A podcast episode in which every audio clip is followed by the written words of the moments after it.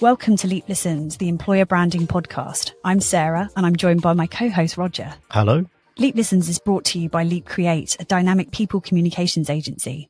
Jess Matthewman is an employer brand consultant and trainer based in Manchester who works with clients to develop and implement effective employer brand and recruitment marketing strategies. She's currently global head of brand at OLX, one of the world's largest classifieds businesses. And she has worked in the past with other global companies, including WTW and Hilti. Welcome to the podcast, Jess. Thank you. I'm excited to be here. Fantastic. Jess, could you share with us a little bit about your background and experience in employer branding? Yes, of course. And I will try and be brief because I've jumped around a lot. But I originally started working in marketing, in marketing agencies. So I come from kind of that background rather than the HR background, which I know a lot of people also have. I started out as a, a, social media strategist actually and kind of went through lots of agencies doing that before going in house. And it was whilst I was in house at Hilti, which make power tools, that I kind of started leaning towards an employer brand sort of interest. Mm-hmm. And from there, I worked at Willis Towers Watson, started working as a consultant as well, and have done quite a few different roles before landing at OLX, where I'm now global head of employer brand. Fantastic. Jess, can you tell us how does the concept of employer brand adapt when a business or market is facing challenging times? Yeah, this is an interesting question. I think there's a few different angles to it. I think first of all, you know, the concept of employer brand, it shifts a lot when we're having a, a difficult time in the business or in the market. The first thing is, is that people tend to think about employer brand as recruitment marketing. And often when you're working with businesses, they sort of see that and that is at least 90% of what they expect employer branding to do. But in reality, and, and for me, employer branding is, is kind of through that entire life cycle. You know, at every touch point when we have a candidate or a colleague or a former colleague interacting with the brand and forming an opinion of the brand, then that is employer branding. So really, you know, when things start to get tough, I, I, often see the question of, well, what, what are you going to do now? You're not hiring. do we need an employer brand team? Um, and you sort of take a a deep breath and say, um, yes. Um, and like the first thing that happens is, you know, you kind of just have to shift the mindset so it's a little bit more internally focused rather than thinking about that big push towards potential candidates. But as well as that, I think the kind of scope of what an employer brand team does can also expand at that time as well. So beyond the day to day, you know, you might be working in employee experience already and employee listening as well as recruitment marketing. But when it comes down to say, you know, bad news or um, challenging financial times for the business or anything that's happening there, you suddenly have to start working with crisis comms and internal comms and managing kind of both that internally and externally. So you kind of then have to broaden what it is that employer brand does. Um, and then lastly on that, I think it's also important to remember that it's kind of a loaded question, really, isn't it? Like, how does it adapt? Well, I don't know if it always has to adapt really, because again, people assume that nothing's happening with your hiring or uh, your kind of attraction strategy for bringing people in. But at the same time, some of those things shouldn't radically change because it's not happening then, but it never sleeps. You know, your talent brand is always there. People are still researching the business. Uh, they still want to know about you. So there's, there's still at the very basic level a kind of maintenance that you're going to have to do. So the focus can shift and expand, but it's not going to completely change. And there's a bit of a danger, I think, in, in thinking that. And you've you've touched on it a little bit there, and you kind of said that obviously if things aren't going so well, sometimes you have to shift that focus internally. So how can you still communicate the values of a brand to attack potential talent and keep communicating externally to a talent audience if things aren't quite going as well for the business as you'd like? Yeah, so I think with that, it's interesting that I think the first thing you need to do is really kind of take a step back and think about basics of what you're doing before we start thinking about how you can carry on communicating those values, for example, and attracting that talent. I think You've got to take a step back and do the kind of foundational work. And by that, I mean you need to address the situation that is happening within the business. Um, you know, work with your current employees first, um, and really make sure that you're handling that well. Um, you know, you're going to be judged on how you communicate um, with what is going on.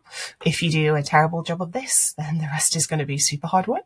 I don't like to kind of slag anybody off and use British words, but um, you know, I think t- Twitter uh, is is an interesting example of this. You know how things are communicated, and then also the lasting repercussions of that. I had a quick look at Glassdoor for for Twitter earlier, and it's it's not good. So you know you're just storing up future problems for yourself. I would say, and uh, that is no disrespect to the employer brand team. They're all, I'm sure, their job is difficult at the moment. But anyway, I think, you know, how you communicate what's going on, how you manage the situation in the first instance is super important. And you have to be really authentic and, and super transparent about that as well. The more straight to the point that you can be and the more genuine you um, the more successful you're going to be. And people can see straight through any kind of uh, euphemisms or things that are purposely vague. And, you know, they don't want to hear it. It's better not say anything at all almost if you're not going to have kind of an honest conversation. And once you've done that, I think you really have to think about kind of what is happening for your, your people at that time as well. You need to have a people first approach. And again, we're still not even on the basics here, but it's very easy. I found, you know, when working with different businesses that you can get really caught up in the detail of what's happening and thinking, oh, the numbers and this many people are going to be impacted or, or this is what's happening on our results at the minute. And but really, you know, you're made up of your people as a business and you need them. And I think the focus should really be on, okay, how are our colleagues doing? How are the employees? How is it affecting them and looking after their well-being? Our CPO, uh, OLX always says, I don't know what book it's from. She reads lots of books. I don't. But, you know, people, people remember how you made them feel not what you said or what you did. And that is so true. Like people will bear a grudge, um, and people will be delighted with kind of how you treated them, even in like a poor process. So, for example, you know, if the news isn't great, I, I have seen really impressive kind of approaches to layoffs, for example, or big changes in businesses where, you know, people are worried about their roles and they're still advocates and people who leave the business are still ambassadors overall. And, you know, the, the employer brand is still really strong because people internally, externally, they still understand and respect the decisions that have been made. So yeah, that's that's just a, a little tangent on how we um how we approach those kind of things. But I think if then you want to um start talking about your brand and your values and promoting that even even when you've got this kind of challenging time going on, you know, you've addressed that elephant in the room and now you can look more towards the future and communicating those positives. So it might be similar to what you've always done, restarting your recruitment marketing, working with internal comms. You know, this could be in the case, especially if it's just been kind of a blip or a bit of bad press and you're ready to move on from that now. When things are a little bit longer or, you know, sustained difficult times, um, then you might need to build things up a bit more slowly again and kind of understand as well that things are just going to keep changing. I think the new normal of the past few years has, um, obviously it's been a wild ride, but I think people are now used to things changing so much. And one of the learnings for me from that is that you've got to be very agile in your plans, which for me is very difficult because I like to have a, a three year strategy that mapped out on an Excel sheet. But you know, and being flexible with that and help communicate that as well. I think you need, you really need to get your leadership teams on board, get their participation and make sure that they are setting that vision that is really steering the ship. Um, there's only so much we can do. Yeah. That was one of my questions actually for you, Jess, was, you know, how can the leadership team play a a role in communicating and embedding that employer brand, particularly during these, you know, sort of turbulent times? And what strategies can they employ to inspire and motivate employees? Yeah. So I think the leadership team, you know, they, they play a really critical role, like you say. And it's essentially people don't want to listen to me. People don't want to listen to my employer brand words. They want to listen to a leadership and they want to listen to people in the business. I think there's a few things that they can do to really help the employer brand side of things um, first of all, be visible. It's sometimes tempting to try and take a step back and not to, you know, um, ruffle any feathers with kind of what you're saying, or, you know, if you are the target of people's wrath almost for some of these decisions, it's probably tempting not to be too visible. But I think they need to really be at the forefront of, of what is happening and explaining what the vision is in the long term. And that's how you sort of stay the ship and get people on board again. Um, and then help them to unite behind whatever it is the employer brand proposition is um, be accessible as well and make sure that they are available and speaking to people, reiterating what the employer brand kind of values and our messages are. Um, and also something that I found in particular as well in working for a few different businesses and having, seeing this be successful is you need to get your managers on board and understanding what your EVP is, what your employer brand is about and what the vision is um, to be able to cascade that further. You know, you can be a, a CEO on tour for most of the year just talking about the same thing, but um, you need other people to help repeat those messages as well. Yeah. There's a couple of words that we hear a lot on this podcast cast, and one of them is authentic and the other is storytelling. and I'm, I'm going to put them together and uh, say, what role does authentic storytelling play in communicating the employer brand during difficult period. Yeah, authentic storytelling. Everybody loves those words. Um, but yeah, they're super important. and I mean, I probably don't need to kind of tell your listeners, but you know, nobody, again, nobody really cares about what I want to say. It's harsh but true. Nobody really listens to what the brand has to say. They want to hear those kind of real stories from colleagues and leaders um, and alumni as well to get kind of the real perspective on on what's going on. So when things aren't great, you know, the first two groups, alumni and, and your current employees, they're the ones who are going to tell the truth about the organization. And again, I think sometimes people are a little bit scared off because they don't want to see the harsh truth.